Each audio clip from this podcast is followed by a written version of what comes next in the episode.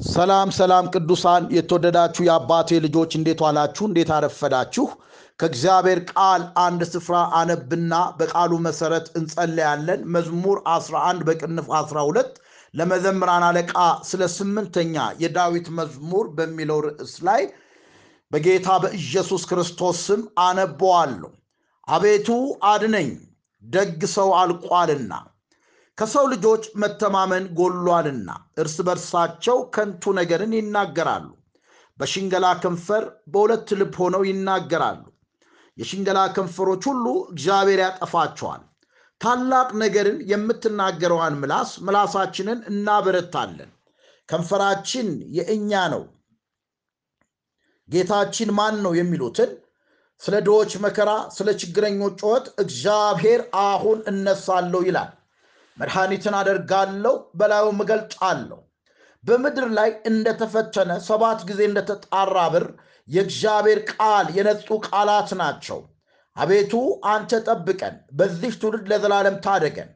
በሰው ልጆች ዘንድ ምናምንቴ ከፍ ከፍ ባለ ጊዜ ክፉዎች በዙሪያቸው ሁሉ ይመላለሳሉ ይላል ወንድማችን ጳውሎስ በሁለተኛ ጢሞቴዎስ ምዕራፍ ሶስት ላይ በመጨረሻው ዘመን ስለሚከናወኑ ነገሮች ያስቀመጣቸው መልእክቶች አሉ።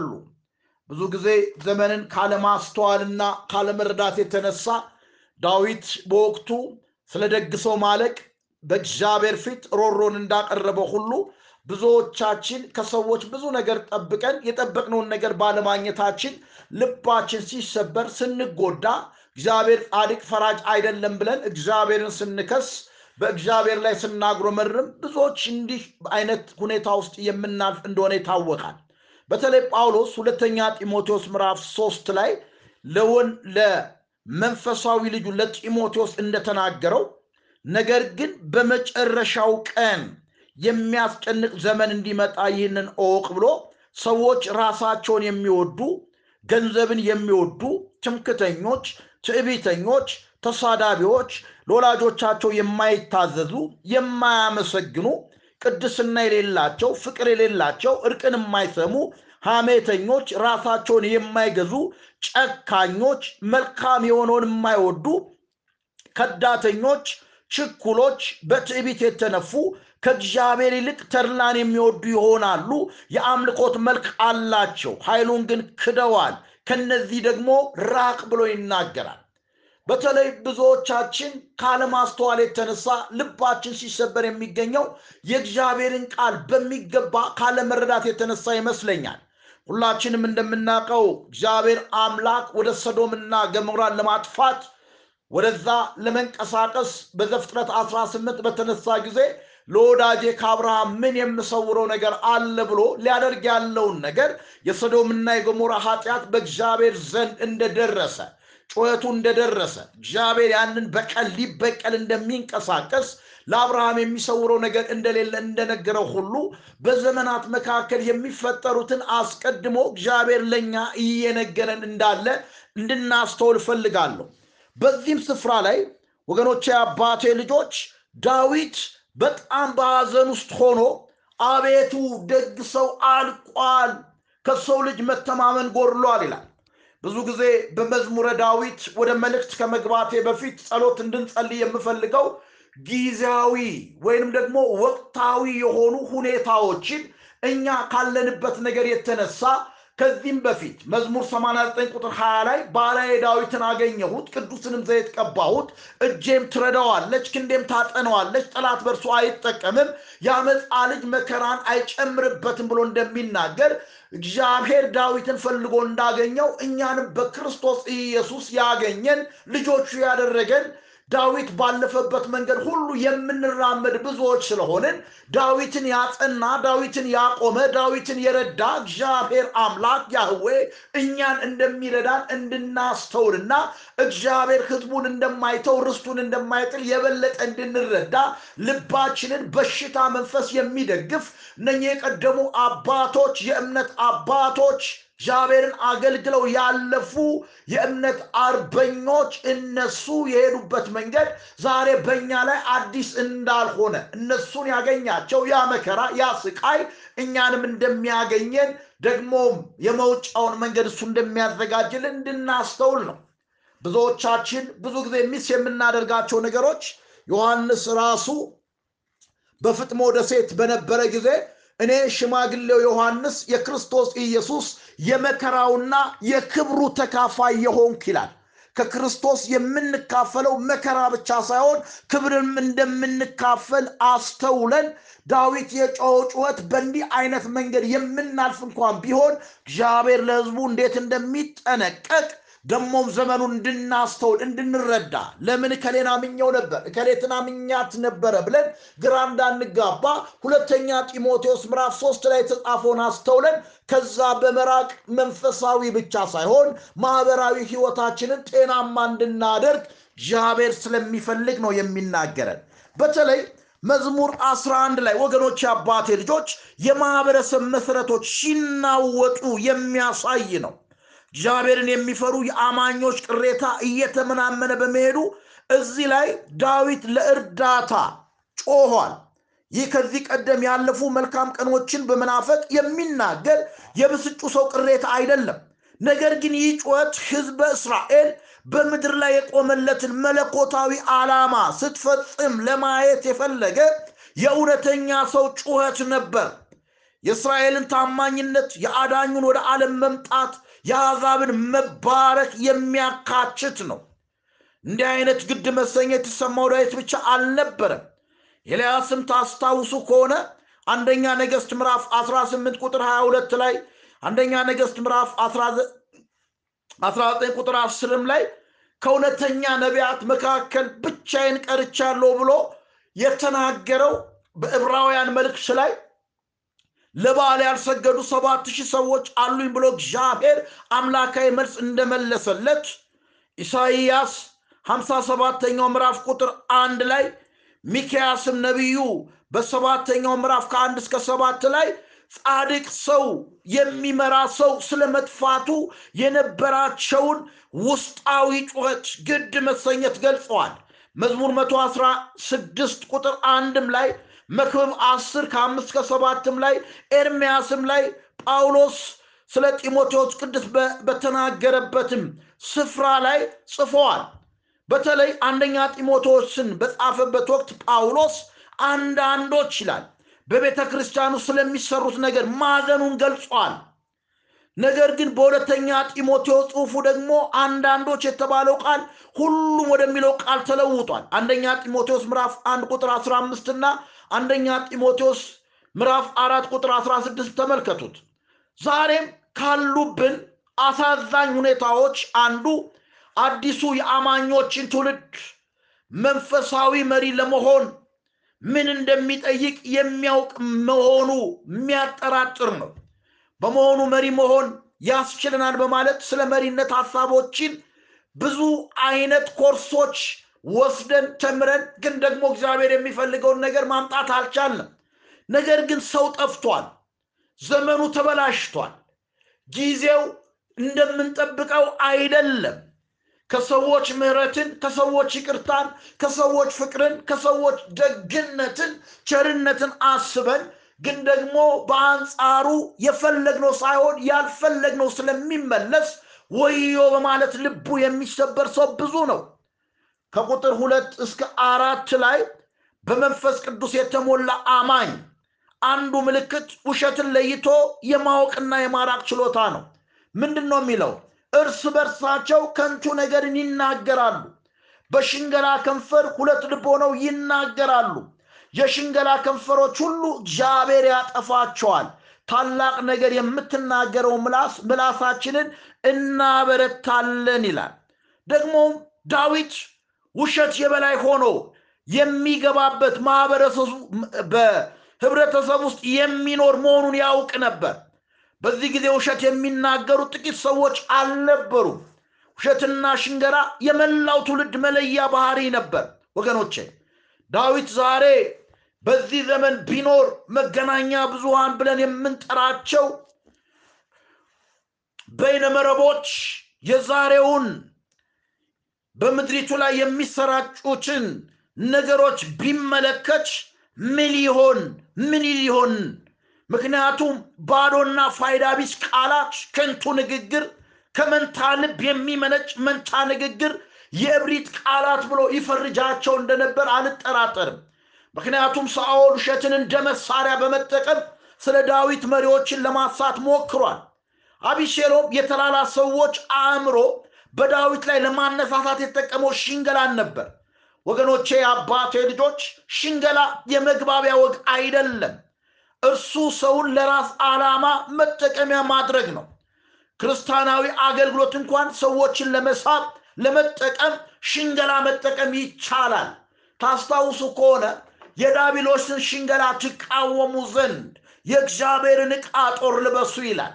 በጣም የሚገርመው ሰይጣን በረቀቀ መንገድ ሔዋንን ሐሳቧን እንዳሳታት ሐሳባችሁ ተበላሽቶ ለክርስቶስ ኢየሱስ ያላችሁ ቅንነት እንዳይጠፋ ብሎ በአንደኛ ነገሥት በአንደኛ ቆሮንቶስ ምዕራፍ 11 ላይ ወይም ሁለተኛ ቆሮንቶስ 11 ላይ ወንድማችን ጳውሎስ ለቆሮንቶስ አማኞች ጽፏል።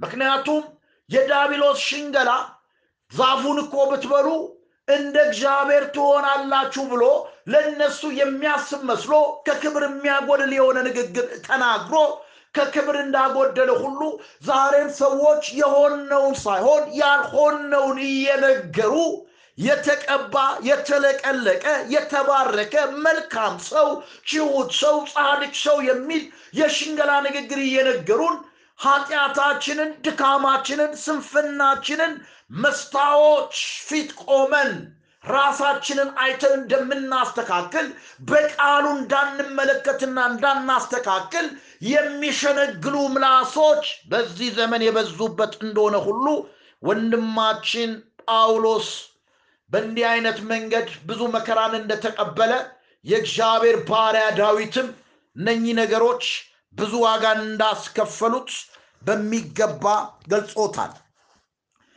የኩራት ቃላት የሚለው በተለይ ሰዎች ኩሩ ናቸው ራሳቸውን እንደተለየ አድርገው ከመቁጠራቸው የተነሳ ሲናገሩ የጉራ ንግግር ነው። የሽንገላ ቃላታቸው ጉራንና ኩራትን የሞላ ስለሆነ ይሄ ደግሞ ከመጠን በላይ ታላቅ የሆነ ማንነት እንዳላቸው ሰዎች ሁሉ እንዲያስተውሉ የሚያደርግ ንግግር ነው።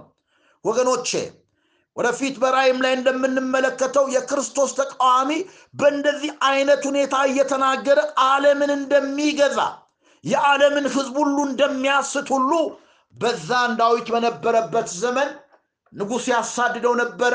አንተ ልጄ ዳዊት ለምን መጣ? ለምን አንተን አሳድዳለሁ? እንዲህ ነኝ እያለ የገዛ ልጁ አቢሴሎም ወደ ዳዊት የሚመጡ ሰዎችን ወይኔ እኔ እኮ ንጉሥ ብሆን ኖሮ ለእናንተ ቅንን ፍርድ ፈርድ ነበር እያለ ህዝቡን ያስት እንደነበር ዛሬም ፖለቲከኞች፣ አገልጋዮች፣ የተለያዩ ሰዎች፣ የስራ ኃላፊዎች ሰዎችን በሽንገላ ቃል እንደሚያታልሉ የታወቀ ነው። ወገኖች፣ አባቴ ልጆች፣ ለዚህ ነው እግዚአብሔር የሽንገላን ቃላት እንደሚያጠፋ ወንድማችን የተናገረው። ያ ብቻ አይደለም። ከቁጥር አምስት እስከ ቁጥር ስምንት እግዚአብሔር ግን የደካሞችን ስቃይ ያያል። ወገኖቼ የጣር ጩኸታቸውን ይሰማል። ከዚያም በውሸተኞች አሳቾች ላይ ለመፍረድ እንደሚነሳ ያውጃል። እግዚአብሔር ስለ ድሆች መከራ፣ ስለ ችግረኞች ጩኸት አሁን እነሳለሁ፣ መድኃኒትን አደርጋለሁ፣ በላዩም እገለጣለሁ ይላል። ወገኖቼ አባቴ ልጆች፣ ምክንያቱም መድኃኒት የሚለው ጥበቃን እርዳታን መታደግን ነው። እዚህ ቦታ ላይ እንደምንመለከተው እነኚህ ሰዎች በከባድ መከራ ውስጥ ስለሚያልፉ ከእግዚአብሔር ምሕረትን ከእግዚአብሔር እርዳታን ከእግዚአብሔር የእሱን ጣልቃ ገብነት አብዝተው ለሚፈልጉ እግዚአብሔር ከዙፋኑ ላይ እንደሚነሳ መድኃኒትን እንደሚያደርግ በረከትን እንደሚያደርግ መልስን እንደሚሰጥ የሚናገርበት ነው። ነገር ግን የጌታ ተስፋዎች ሊታመኑ ይችላሉን? አዎን። ከአሳቾች ከንቱ ቃል በተለየ የጌታ ቃል ወደ ቅርጽ ማውጫው ከመግባቱ በፊት ሰባት ጊዜ በእሳት እንደሚፈተን የከበረ ብር ነው ወገኖቼ። የእርሱ ቃል እንከን የለሽ የሚታመን ነው። ምክንያቱም ስለ ችግረኛው ጩኸት እግዚአብሔር አሁን እነሳለው መድኃኒትን አደርጋለው በላዩም እገልጫለው በምድር ላይ እንደተፈተነ ሰባት ጊዜ እንደተጣራ ብር የእግዚአብሔር ቃላት የነጹ ናቸው። አቤቱ አንተ ጠብቀን ብሎ ነው የሚናገር ወገኖቼ። ቃሉ ውድ ስለሆነ ክብር ሊሰጠው ይገባል። ዛሬ ወገኖች አማኞች መጽሐፍ ቅዱስን ከንቱ አድርጎ በመቁጠር ሐሰትና ሽንገላ ለሚፈበርኩ ሰዎች ትልቅ ገንዘብ መክፈሉ ምን አይነት ኪሳራና ውርደት እንደሆነ የሚያስተውሉበት ነው። ኤርምያስ አንድ አስራ ሁለት ላይ እግዚአብሔር ሲናገር እፈጽመው ዘንድ በቃሌ ተጋለው ነው ያለው መልካም አይተሃልና የእግዚአብሔር ቃል አስተማማኝ ነው በተጨማሪ እግዚአብሔር እርሱን የሚፈሩትን ህዝብ ከጠላት ውሸቶች መጠበቅ ይችላል። ወገኖቼ የእግዚአብሔር ህዝብ የጻድቃን ትውልድ እግዚአብሔርን የሚፈልግ ትውልድ የልጆቹ ትውልድ የቅኖች ትውልድ ነው። የእግዚአብሔር ህዝቦች ራሳቸውን በእግዚአብሔር ቃል የሚሞሉ ከሆነ በዚህ ዋሾ ትውልድ አሳች ሸንጋይ ትውልድ አይወሰዱም ቤተ ክርስቲያን የዓለምን ስርዓት ዘዴዎች አመለካከቶች የራሷ የምታደርግበት ጊዜ ጌታን ማክበሯን ታቆማለች። ወገኖች አባቴ ልጆች እውነትን ማወቅ ስለ እውነት መኖር እውነትን መነጋገር ከእግዚአብሔር ዘንድ እረፍትን ያመጣል። ሁላችንም እንደምናውቀው እግዚአብሔር በዘፍጥረት ምዕራፍ ሶስት ላይ አዳም ወዴት ነ ብሎ እግዚአብሔር በጠየቀው ጊዜ እነሆ በገነት ድምፅን ሰማው ፈራው ተሸሸኩ ነው ያለው። ምክንያቱም በእግዚአብሔር ፊት ራቁት መሆኑን አውቋል ፈርቷል ተሸሽጓል። ያለበትን ሁኔታ ለእግዚአብሔር መናገሩ ለእርሱ ትልቅ መድኃኒት እንደሆነ እረፍት እንደሆነለት ዛሬም ያለንበትን ሁኔታ በእግዚአብሔር ፊት ከመሸንገል ይልቅ ያለንበትን ሁኔታ ነግሮ መድኃኒት ማግኘት ትልቅ እርካታ ነው። አንድ ነገር አምናለሁ። ብዙ ሰዎች እንደሚስማሙት ለሐኪም ለጠበቃ ለቄስ ወይንም ለአገልጋይ ሚስጥር ይነገራል። ዘመኑ እንደዛ አይደለም። አሁን ሰዎች ሚስጥራቸውን ችግራቸውን ያሉበትን ሁኔታ ለሐኪም ቢናገሩ ሐኪሙ ሚስጥሩን አይጠብቅም ከአስር ሁለት ሶስት ሊጠብቁ ይችላሉ። ጠበቃም ቢሆን ደግሞ የተሻለ ገንዘብ ከተከፈለው የእነኛን ሰዎች ሚስጥር አሳልፎ ይሰጣል። አገልጋይም ቢሆን የአንዳንዶቹን ሁኔታ ከሆነ ቦታ ላይ የሰማሁት ብሎ እንደ ምስክርነት አድርጎ የሰዎችን ሚስጥር ሜዳ ላይ ይበችነዋል ከዚህ የተነሳ በሰው ልጅ መካከል መተማመን ጠፍቷል። ደግነት ከሰው ልጆች ህይወት ርቋል። ስለዚህ ወገኖች የአባቴ ልጆች ቤተ ክርስቲያን ደግሞ ዓለም የምታደርገውን ዓለም የምትራመደውን እርምጃ የምትራመድ ከሆነ አደጋ ውስጥ ነው ያለችው። ክፎች በብሪት ተነፍተው መመላለሳቸው ክፋት በምድሪቱ ከዳር እስከ ዳር መወደሱን አስመልክቶ የመጨረሻው ቁጥር ለእርምጃ ጥሪ ያስተጋባል።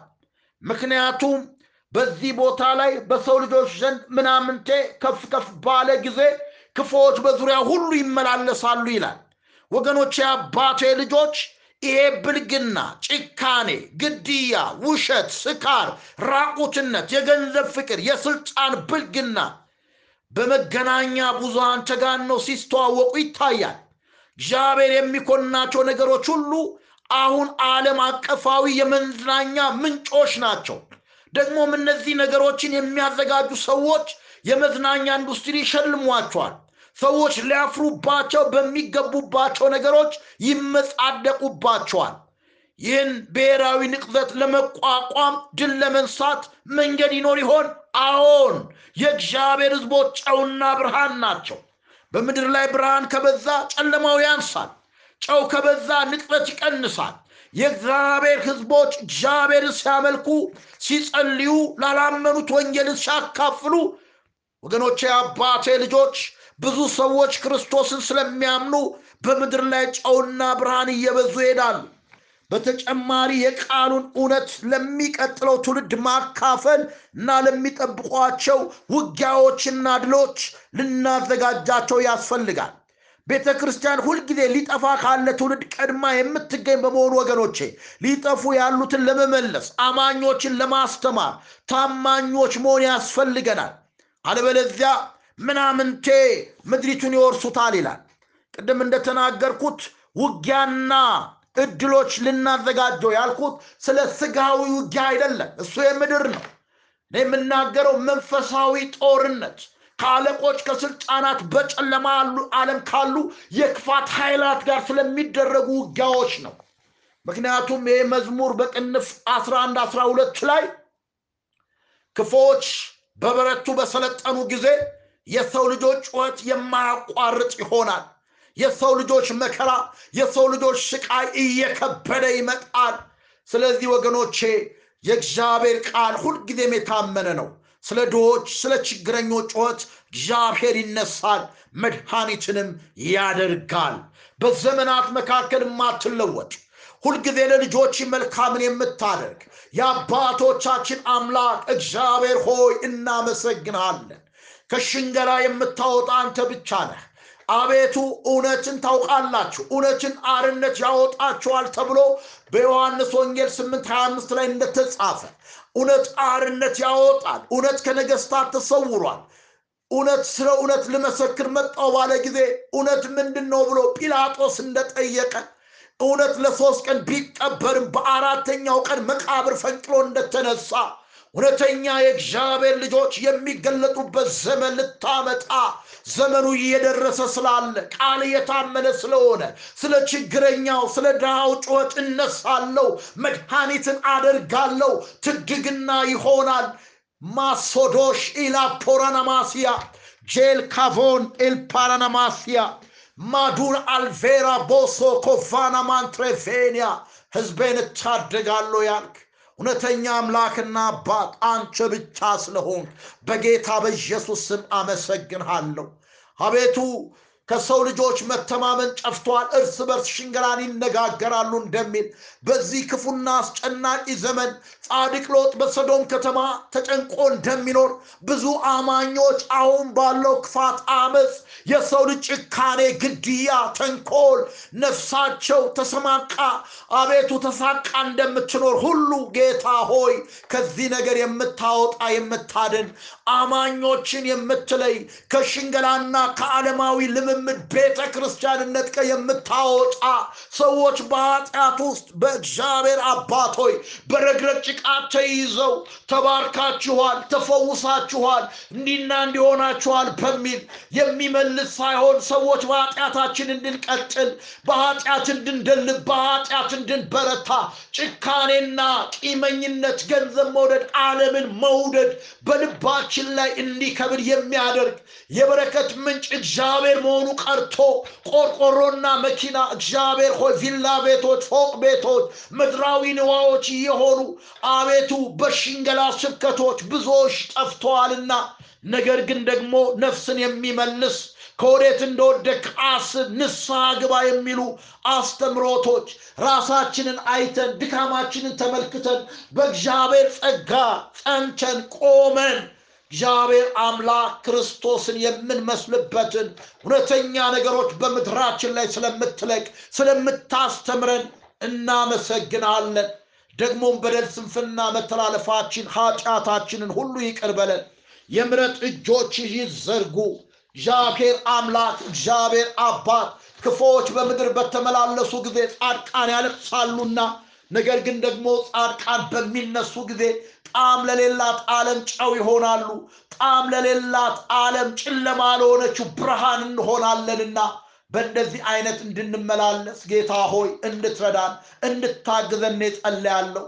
በደል፣ ስንፍናችን፣ መተላለፋችን፣ ኃጢአታችንን ሁሉ ይቅር ክፉዎች ሆነን እንኳን ቢሆን ዛሬ መልሰን፣ በቃል ላይ አምፀን ቢሆን ዛሬ መልሰን፣ ከመንገድ ወጥተን ቢሆን ስተን ቢሆን እንደ ቃል መኖር አቅቶን ቢሆን ዛሬ መልሰን ጨውና ብርሃን መሆን አቅቶን አልጫና እግዚአብሔር ሆይ ጨለማ ሆነን በጨለማው ላይ ጨለማ ሆነን አቤቱ ጨለማውን ድቅድቅ አድርገነው ቢሆን ዛሬ በኢየሱስ መልሰን እኛም እንመለሳለን። የቀድሞውን ዘመን አስብ አድሰን። እግዚአብሔር አባትና አምላካችን ሆይ ይህንን ስለምታደርግ አመሰግናለሁ። በልዩ ልዩ በሽታ የሚሰቃዩ በራስ መታት አንስቶ እስከ ግጥፍት ድረስ ያሉ ማናቸውም በሽታዎች በጌታ በኢየሱስ ስም ከእግዚአብሔር ሕዝብ ላይ የተነቀሉ ይሆኑ። ቆሻሻ በመጥረጊያ እንደሚጠረግ ከአማኞች ላይ ይጠረግ። ጭንገፋ ይሰበር። የስራ ደጆች ይከፈቱ። አቤቱ የትዳር ደጆች ይከፈቱ። የማዕፀን ደጆች ይከፈቱ። የትምህርት ደጆች ይከፈቱ። የአገልግሎት ደጆች ይከፈቱ። እግዚአብሔር ሆይ በአማኞች ሕይወት ላይ ክብርህ ይምጣ። ልጅ ክርስቶስን አክብረው። ይህን ስለምታደርግ አመሰግንሃለሁ። ክብር ለአንተ ይሁን በጌታ በኢየሱስ ስም አሜን። እግዚአብሔር አምላካችን የተባረከ ይሁን። እንግዲህ በራእይ 11 ላይ የእግዚአብሔርን ቃል እየተመለከትን ነው። በተለይ ስለነኛ ሁለት ነቢያት በምድር ላይ የሚኖሩትን ስላሰቃዩ በምድር የሚኖሩት እርስ በርስ ደስ ይላቸዋል፣ በደስታም ይኖራሉ፣ እርስ በርስ ጦታዎች ይሰጣጣሉ ብለን እናያየ ነው። በዚህም ዘመን ላይ ባለፈው እንደተመለከትነው ሰዎች እውነትን ለምን እንደሚጠሉ ግራ ልንጋባ እንችላለን። ነገር ግን እውነት የሚጠሉ ሰዎች በጨለማ የሚኖሩ ብቻ ናቸው። በብርሃን ያለ እውነትን ይወዳል። እውነት አርነትን ስለሚያወጣ የነኚህ ሰዎች ሞት ለእግዚአብሔር ሐዘን ቢሆንም ደግሞ በምድር ላሉ እርስ በርስ ጦታ ለሚሰጣጡ በኃጢአት ለሚጨማለቁ ሰዎች ፌሽታ እንደሆነ ሁሉ በጣም በሚገርም አይነት ሁኔታ የነኝን ሰዎች ፌሽታና ፈንጠዚያ የሚቀይር ነገር ፈጥኖ እንደሚሆን የእግዚአብሔር ቃል ይናገራል። ራእይ 11 ቁጥር 11 ላይ ከሶስት ቀን ቸኩል በኋላ ከእግዚአብሔር የወጣ የሕይወት መንፈስ ገባባቸው፣ በእግሮቻቸው ቆሙ፣ ታላቅም ፍርሃት በሚመለከቱት ላይ ወደቀባቸው ይላል። ቅዱሳን አባቴ ልጆች በእነዚህ ሁለት ምስክሮች ሞት ዓለም ፈንጠዚያ ሲያደርግ የቴሌቪዥን ካሜራዎች ኢላማቸው ሬሳቸው ላይ ሲያነጣጥሩ ሁለቱ ሰዎች ከሞት ተነስተው በእግራቸው እንደቆሙ ሁለቱ ምስክሮች ከመጀመሪያው ትንሣኤ ድርሻ ከሚኖራቸው ከመከራው ዘመን ቅዱሳን ወገን እንደሚመደቡ ዮሐንስ ራእይ 20 ከአራት እስከ ስድስት ማየት ትችላላችሁ። ከሞት መነሳታቸው ለዓለም ሕዝብ አስደንጋጭ ቢሆንም በድናቸውን ያሳዩ ካሜራዎች ትንሣያቸውን ማሳየት የግድ ይሆንባቸዋል። ታስታውሱ ከሆነ ሐዋርያ ሥራ ምዕራፍ አንድ ላይ የእግዚአብሔር ቃል ሲናገር ኢየሱስ ክርስቶስ ከሕማማቱ በኋላ አስር ቀን አብሯቸው እንደነበረና ዓይናቸው እያየ ደመና ሰውራ እንደተቀበለችው እነሱ ግራ ገብቷቸው እንደነበር፣ ነገር ግን መላእክቶቹ እንዲህ ነው ያሉት፣ እንዲሁ እንዳያችሁት የሰው ልጅ እንዲሁ ተመልሶ ይመጣል ብለው እንደተናገሩ የእግዚአብሔር ቃል ይናገራል። ከትንሣኤ በኋላ ኢየሱስ ወደ ሰማይ እንዳረገ ማድረግ ብቻ አይደለም፣ ተመልሶ እንደሚመጣ ሁሉ እነኚህም ሰዎች እውነትን የሚገልጡ ሁለቱ ምስክሮች በዛ አስጨናቂ ክፉ ዘመን ውስጥ ስለ እውነትና ስለ ክርስቶስ ምስክር የሆኑ በአደባባይ ስለተገደሉ በእነሱ መሞት ፈሽታ ደስታ ውስጥ የገቡ ሰዎች ደስታቸውን ሳይጨርሱ ስጦታቸውን የተቀበሉትን ከፍተው ሳያዩ እንደገና በበድናቸው ውስጥ መንፈስ ገብቶ ሕይወት ገብቶ ትንሣኤ ሆኖ ሲያዩ ትልቅ ድንጋጤ እንደሆነ የእግዚአብሔር ቃል ይናገራል። ራእይ 11 ቁጥር 12 ላይ በሰማይም ወደዚህ ውጡ የሚላቸውን ታላቅ ድምፅ ሰሙ። ጠላቶቻቸው እየተመለከቷቸው ወደ ሰማይ ወጡ ይላል። ሰዎች ሁሉ እያዩቸው ወደ ሰማይ ተነጠቁ። ቁጥር 11 ላይ ትንሣኤያቸውን ተመለከትን። ቁጥር 12 ላይ ደግሞ ወደ ሰማይ መወሰዳቸውን እናያለን። የክብር ደመና ከጌታ ኢየሱስ ክርስቶስ እርገት ዳግም ምጽአት ጋር በተያያዘ ሁኔታ ብቻ ነው በቅዱሳን መጽሐፍት ውስጥ ተጠቅሶ የምናየው። ራእይ 11 ቁጥር 13 ላይ በዚያም ሰዓት ታላቅ የምድር መናወጥ ሆነ፣ ከከተማይቱም አስረኛው እጅ ወደቀ። በመናወጥ ሰባት ሺህ ሰዎች ተገደሉ። የቀሩት ፍርሃት ያዛቸው፣ ለሰማይ አምላክ ክብር ሰጡ ይላል። ስድስተኛው መለከት ተነፍቷል።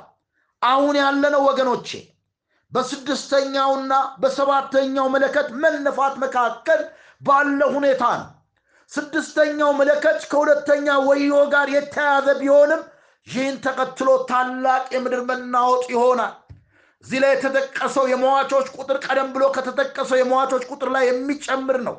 በመጀመሪያ ከዓለም ሕዝብ አንድ አራተኛ መሞቱ ይታወሳል።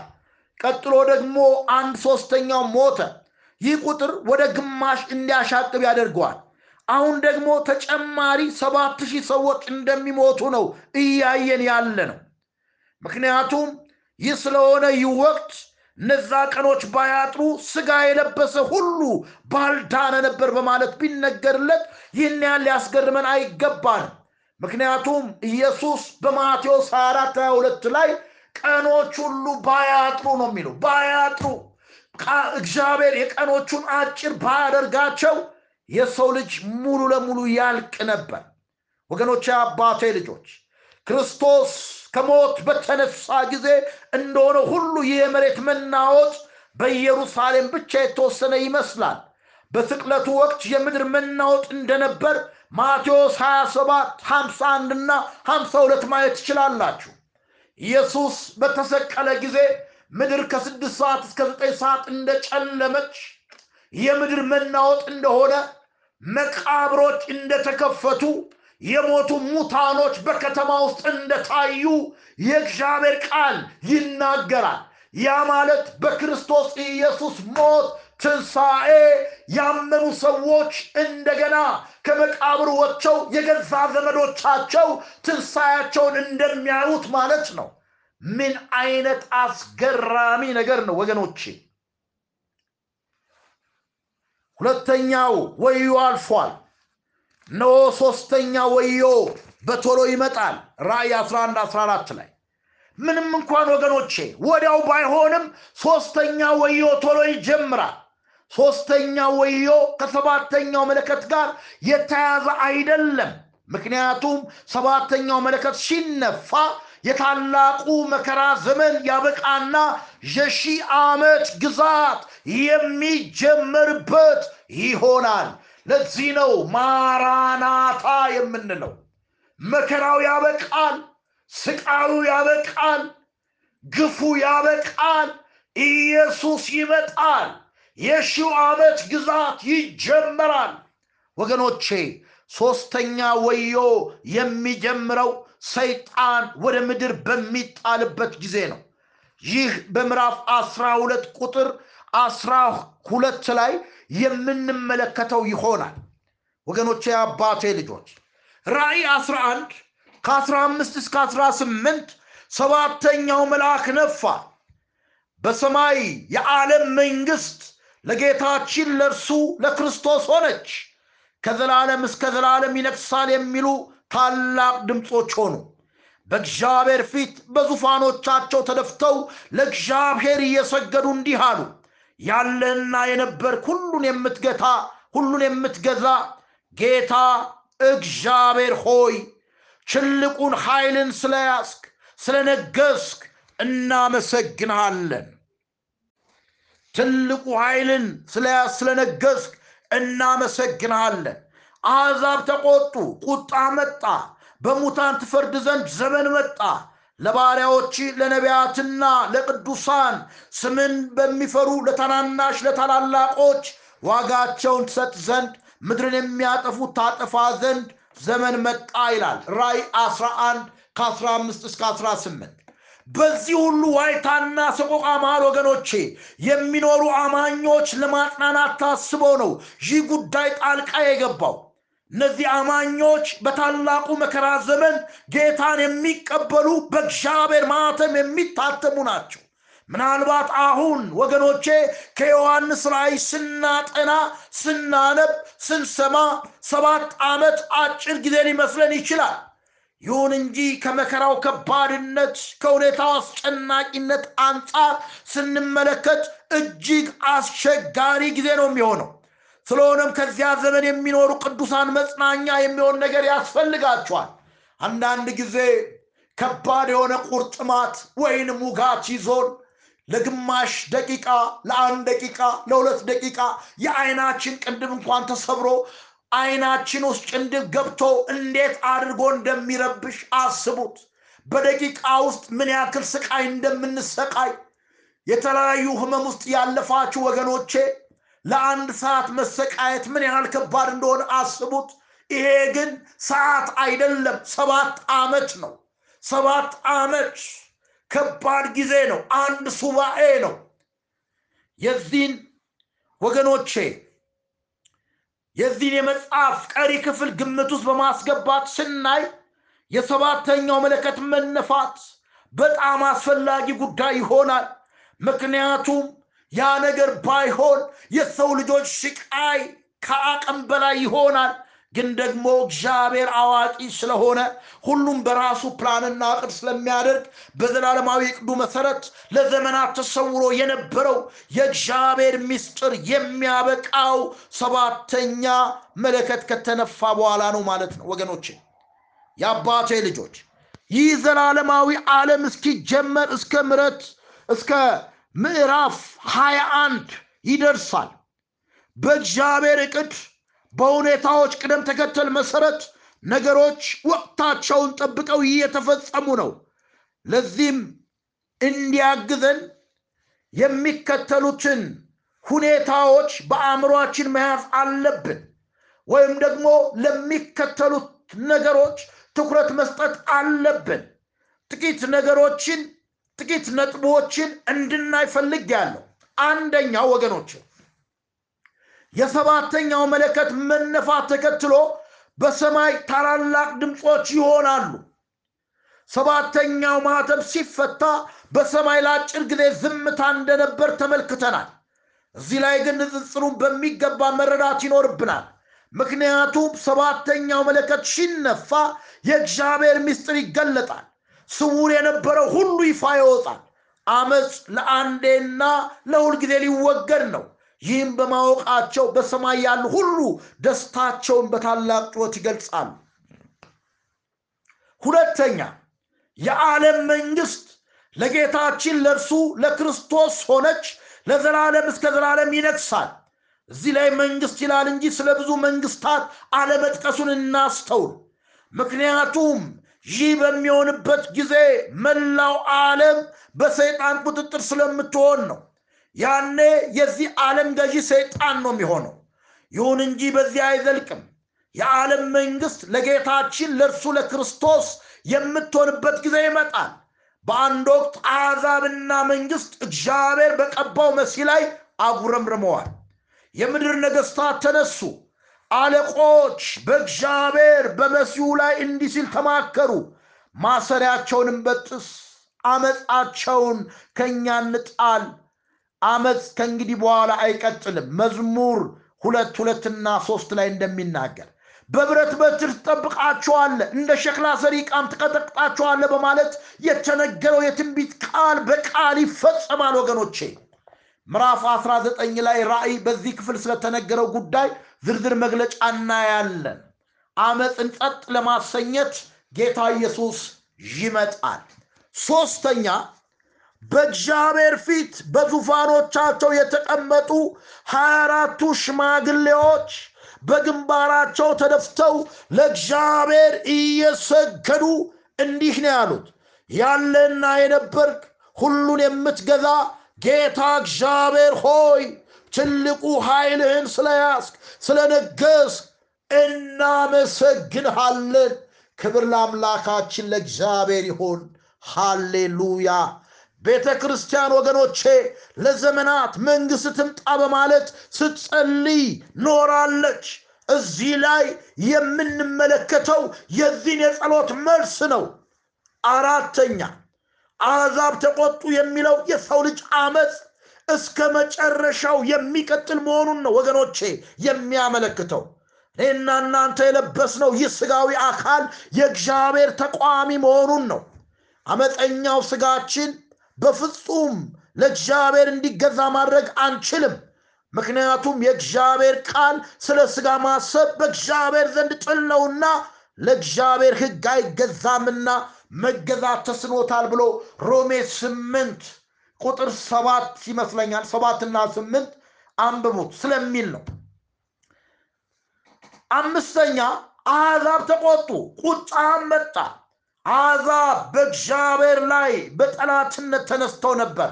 አንድ ቀን እግዚአብሔር በቁጣው ይፈርድባቸዋል። ስድስተኛ በሙታን ትፈርድ ዘንድ ዘመን መጣ ይላል ዘመን መጣ። ኃጢአተኞች የመጨረሻ ፍርዳቸውን የሚያገኙበት የታላቁ ነጭ ዙፋን ፍርድ ራእይ 20 ከ11 እስከ 15 ወደፊት እናየዋለን። ያንን ያመለክታል። ሰባተኛ ለባሪያዎች ለነቢያት ለቅዱሳን ስምን ለሚፈሩች ለታናናሾች ለታላላቆች ዋጋቸውን ትሰጥ ዘንድ ዘመን መጣ። በዚህ ወቅት ወገኖቼ ቤተ ክርስቲያን ወደ ሰማይ ስለተወሰደች በእግዚአብሔር ፊት ነው ያለችው። ሀያ አራቱ ሽማግሌዎች ራሳቸው ላይ ካኖሯቸው አክሊሎች ምሳሌነት እንዳየ ነው። በአሁን ጊዜ ቅዱሳን ሽልማታቸውን ተቀብለዋል። ስለሆነም ይህ የሚያመለክተው የብሉይ ኪዳን ቅዱሳን በታላቁ መከራ ዘመን በጌታ የሚያምኑ ቅዱሳንን ነው። እነዚህ ቅዱሳን የመጀመሪያው ትንሣኤ ውስጥ ይካተታሉ ይሁን እንጂ የሚሆነው በተለየ ጊዜ መሆኑን መዘንጋት የለብንም። ስምንተኛው ምድርን የሚያጠፉትን ታጠፋ ዘንድ ዘመን መጣ ሲል እየተናገረ ያለው ሰዎችና ሰይጣንን አስመልክቶ ነው።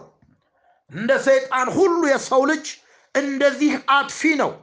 ሰይጣንን በተመለከተ ግን ጴጥሮስ በመጠን ኑሩ ንቁ ባላጋራችሁ ዳቢሎስ የሚውጠውን ፈልጎ እንደሚያገሳ አንበሳ ይዞራል በማለት የሰጠንን ማስጠንቀቂያ ልንዘነጋው አይገባም። ቅድም እንዳየነው ጸሎት እንደ ጸለይን መዝሙር በቅንፍ አስራ ሁለት ላይ ክፎች በምድር በሚመላለሱ ጊዜ ጻድቃኖች እንደሚጮሁ በዚህም በዮሐንስ ራእይ ከ11 ከ15 እስከ 18 እነኚህ ስምንት ነጥቦች ተቀምጠውበታል። የአባቴ ልጆች ራእይ 11 ቁጥር 19 ላይ በሰማይ ያለው የእግዚአብሔር መቅደስ ተከፈተ። የቃል ኪዳኑ ታቦች በመቅደስ ታየ። መብረቅና ድምፀ ነጎድጓድ የምድር መናወጥ ታላቅ በረዶ ሆነ ይላል። የአባቴ ልጆች የመቅደሱ መከፈት እግዚአብሔር ከእስራኤል የገባውን ኪዳን እውን ማድረጉን በህዝብ መመለክ መጀመሩን ያመለክታል። መቅደስ ውስጥ የቃል ኪዳን ታቦት ታየ። ታቦቱ እግዚአብሔር ከእስራኤል ጋር ያደረገው ኪዳን ምሳሌ ነው። ከእንግዲህ ወዲህ ህጉን በልባቸው ጽላት ይጽፋል። መብረቅና ድምፅ ነጎድጓድ የምድር መናወጥ ታላቅ በረዶም ሆነ የሚለው ደግሞ ወደፊት በመምጣት ላይ ያለውን ፍርድ ያመለክታል። የአባቴ ልጆች እግዚአብሔር የተናገረው ቃል ሁሉ ይፈጸማል ራእይ አስራ ሁለት አንድና ሁለት ላይ ታላቅ ምልክት በሰማይ ታየ። ፀሐይ ተጎናፋ ጨረቃ ከእግሮቿ በታች ያላት በራሷ ላይ የአስራ ሁለት ከዋክብት አክሊል የሆነላት አንዲት ሴት ነበረች። እርሷም ጸንሳ ነበር። ምጥም ተይዛ ልትወልድ ተጨንቃ ጮኸች ይላል።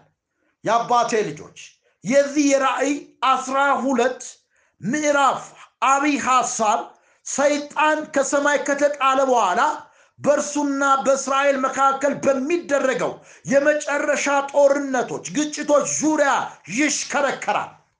በታላቁ መከራ ዘመን ሰባተኛው መለከት ሲነፋ ሰባት ገጸ ባህርያትን እናያለን። ከዚህ በኋላ የእግዚአብሔር ቁጣ የሞላባቸው ሰባት ጽዋዎች በዚህ ምድር ላይ ይፈሳሉ የንግድና የሐሰት ሃይማኖት ማዕከል የሆነችውን ባቢሎን ይፈረድባታል። ከገጸ ባህርያቱ የመጀመሪያው ስንመለከት ላይ የተመለከትነውን ይገልጻል። የዮሐንስ ራእይ ትርጓሜ ወይንም ፍቺ በመረዳት ረገድ ዋነኛ ወደሆነው ገጸ ባህሪ መተናል ወገኖቼ። ምክንያቱም ጠቅላላ የመጽሐፉ ጭብጥ ሐሳብ የሚሽከረከረው በዚህ ጉዳይ ዙሪያ በመሆኑ ነው። በአንድ ወቅት እግዚአብሔር አምላክ አይምሯችንን እንደከፈተልን የእግዚአብሔርን ቃል እንደሚገባ መረዳት እንዳለብን ማስተዋል ይገባናል ምክንያቱም ይሄ ራእይ ምዕራፍ 12 ላለች ሴት የምሰጠው ትርጉም ትክክል እስከሆነ ድረስ ለሌሎች ትንቢቶች የምሰጠው አተረጓጎም እንዲሁ የተስተካከለ ይሆናል። ምክንያቱም የሰው አይምሮ ሲከፈት እግዚአብሔር ሊናገር የሚፈልገውን ነገር በትክክል መረዳት እንደሚችሉ ያስረግጣል። ለዚህ ነው እኛስ የክርስቶስ አይምሮ አለን። የክርስቶስ አይምሮ እግዚአብሔር መጽሐፍትን ያስተውሉ ዘንድ አይምሮአቸውን ከፈተ ይላል። አይምሮአችን ሲከፈት በትክክለኛ ደረጃ ከዚህ በኋላ ያለውን ትክክለኛ ጭብጡን እግዚአብሔር ሊናገር የፈለገውን core point በሚገባ መረዳት የምንችለው። እዚህ ላይ መጠየቅ የሚገባን ዋና ጥያቄ ለመሆኑ ይቺ ሴት ማን ናት? ራእይ 12 አንድና ሁለት ላይ አለች። ማን ናት? የትኛዋ ሴት ናት የሚል መሆን አለበት። አንዳንድ የሃይማኖት ክፍሎች ይህች ሴት ድንግል ማርያም እንደሆነች ይናገራሉ ሌሎች ደግሞ የዛን ያህል የተሳሳቱ አስተያየቶችን የተለያዩ የስተት አስተያየቶችን ሰጥተዋል። የዚህ ሴት ልዩ መታወቂያ ምልክቷ ወገኖቼ ፀሐይ ጨረቃና ከዋክብት ናቸው። ከዮሴፍ ህልም መመልከት እንደሚቻለው እነዚህ ነገሮች ከእስራኤል ጋር የተያያዙ ናቸው። ደግሞም ሌላ ህልምን አለመ። ለወንድሞቹም ነገራቸው። እንዲህም አለ። ሌላ ህልም አለም እነሆ ፀሐይና ጨረቃ አስራ አንድ ከዋክብት ሰግዱልኝ አየው። ለአባቱና ለወንድሞቹ ነገራቸው። ዘፍጥረት 37 9ና 10 ላይ አባቱም ገሰጸው እንዲህም አለው በውኑ እኔና አባትህ ወንድሞች መተን በምድር ላይ እንሰግድልህ ይሆን? ሽማግሌው ያዕቆብ ፀሐይ ጨረቃ ከዋክብት እርሱ ራሔልና ልጆቹን እንደሚወክሉ ነበር የተረዳው። ምንም እንኳን ራሔል ከጥቂት ጊዜ በኋላ ብትሞትም ህልሙ ባመለከተው መሰረት ያዕቆብና ልጆቹ ለዮሴፍ ሰግደዋል። እዚህ ላይ የምንመለከታት ሴት ምሳሌያዊ እንጂ ግዙፍ አካል የለበሰች ሴት አይደለችም። ሴትየዋ እስራኤልን ትወክላለች ምክንያቱም ጌታችን መድኃኒታችን ኢየሱስ ክርስቶስ የተገኘው ከእስራኤል ቤት መሆኑ ነው። የልደት በዓል በመጣ ቁጥር ኢሳይያስ ምዕራፍ ዘጠኝ ቁጥር ስድስትና ሌሎች የመጽሐፍ ቅዱስ ክፍሎችን ጠቅሰን እንሰብካለን እንነጋገራለን። ህፃን ተወልዶልናል ወንድ ልጅም ተሰጥቶናል። አለቅነት በጫንቃው ላይ ይሆናል። ስሙ ድንቅ መካር ሀያል አምላክ የዘላለም አባት የሰላም አለቃ ተብሎ ይጠራል ሲል የሚናገረው ለነማን ይመስልሃል? የሚናገረው ለእስራኤል ነው ወገኖቼ እዚህ ላይ ኢሳይያስ አዳኝ ሳይሆን ገዢ ንጉሥና አለቃ የሚሆን ህፃን ከእስራኤል ዘንድ እንደሚወለድ ነው እየተናገረ ያለው። ምንም እንኳን ህፃኑ በአንድ ወቅት በስጋ የሚገለጥ ቢሆንም ዘላለማዊ አምላክ እንደሆነ በዚህ ቃል በግልጽ ተጽፏል። ስሙም ድንቅ መካር ሀያል አምላክ የዘላለም አባት የሰላም አለቃ ተብሎ ይጨራል ሃሌሉያ። የአባቴ ልጆች እርሱ እስካልመጣ ድረስ በዚህ ዓለም በፍጹም ሰላም ሊኖር አይችልም። የዓለም ህዝብ ሰላም ደህንነት ቢናፍቅም ጥፋት በድንገት ሲመጣባቸው እናያለን። ብዙ ጊዜ የእግዚአብሔርን ቃል እንደምንመለከተው እኔ የምሰጣችሁ ሰላም ዓለም እንደሚሰጠው አይደለም ብሎ ኢየሱስ ሲናገር ዓለም ጊዜያዊ painkiller አላት ለጊዜው የሚሆን ለተወሰነ ደቂቃ ሰዓት ሰላም ልትሰጥ ትችላለች። ከዛ ውጪ የማያቋርጥ ሰላም ዓለም መስጠት አትችልም። ያንን ሰላም መስጠት የሚችለው ጌታችን መድኃኒታችን ኢየሱስ ክርስቶስ ብቻ ነው። አንደኛ ዓለም ጦርነት ከመደረጉ በፊት ወገኖቼ ሆላንድ ሀገር ውስጥ ከፍተኛ ስብሰባ ተደርጎ ነበር። በጣም የሚገርመው ግን የስብሰባው ተካፋዮች ገና ወደ የሀገሮቻቸው ከመመለሳቸው በፊት ጦርነቱ መጀመሩ ነው። ሰላምና ደህንነት እንደምንፈልግ አጥብቀን ብንናገርም ያንን ሰላም ደህንነት የምንፈልገው በሳሳተ ስፍራ ነው። በሰው ልብ ውስጥ ሰላም የለም። ሰላም ሊኖር የሚችለው የሰላም አለቃ ሲኖር ብቻ ነው ሕፃን ተወልዶልናል በማለት ኢሳይያስ የተናገረው በዋነኝነት ደረጃ ለእስራኤል ነው።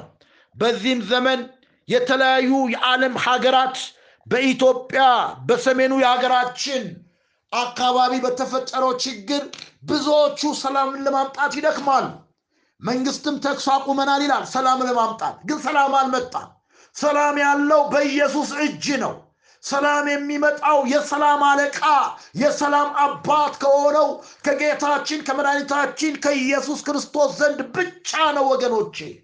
ሰላም ከሌላ ቦታ ሊመጣ አይችልም። ሀያላኖች የከበዱ የከበሩ ሀገሮች ሰላም ለማምጣት ትልልቅ ስብሰባ ያደርጋሉ ውሳኔዎች ይወስናሉ። ውሳኔውን ወስነው ከመጨረሳቸው በፊት ግን እንደገና ሰላም ይጠፋል ጦርነት ይጀምራል ለዚህ ነው ቀስትን የሚሽር ጦርነትን የሚሰብር የሰላም አለቃ ኢየሱስ ብቻ እንደሆነ መረዳት ያለብን። ጊዜ ይገድበናል። እግዚአብሔር ቢፈቅድና ብንኖር ቀጣዩን በሚቀጥለው ጊዜ እናያለን። እግዚአብሔር ይባርካችሁ ፊቱን ያብራ ይራራላችሁ። እግዚአብሔር ይባርካችሁ ፊቱን ያብራ ይራራላችሁ። የእግዚአብሔር ፍቅር የጌታችን የመድኃኒታችን የኢየሱስ ክርስቶስ ጸጋ የመንፈስ ቅዱስ ኅብረትና አንድነት ከሁላችን ጋር ይሆን ክብር ለታረደው በግ ለኢየሱስ ይሆን ማራናታ! አሜን። ጌታ ኢየሱስ ሆይ ቶሎና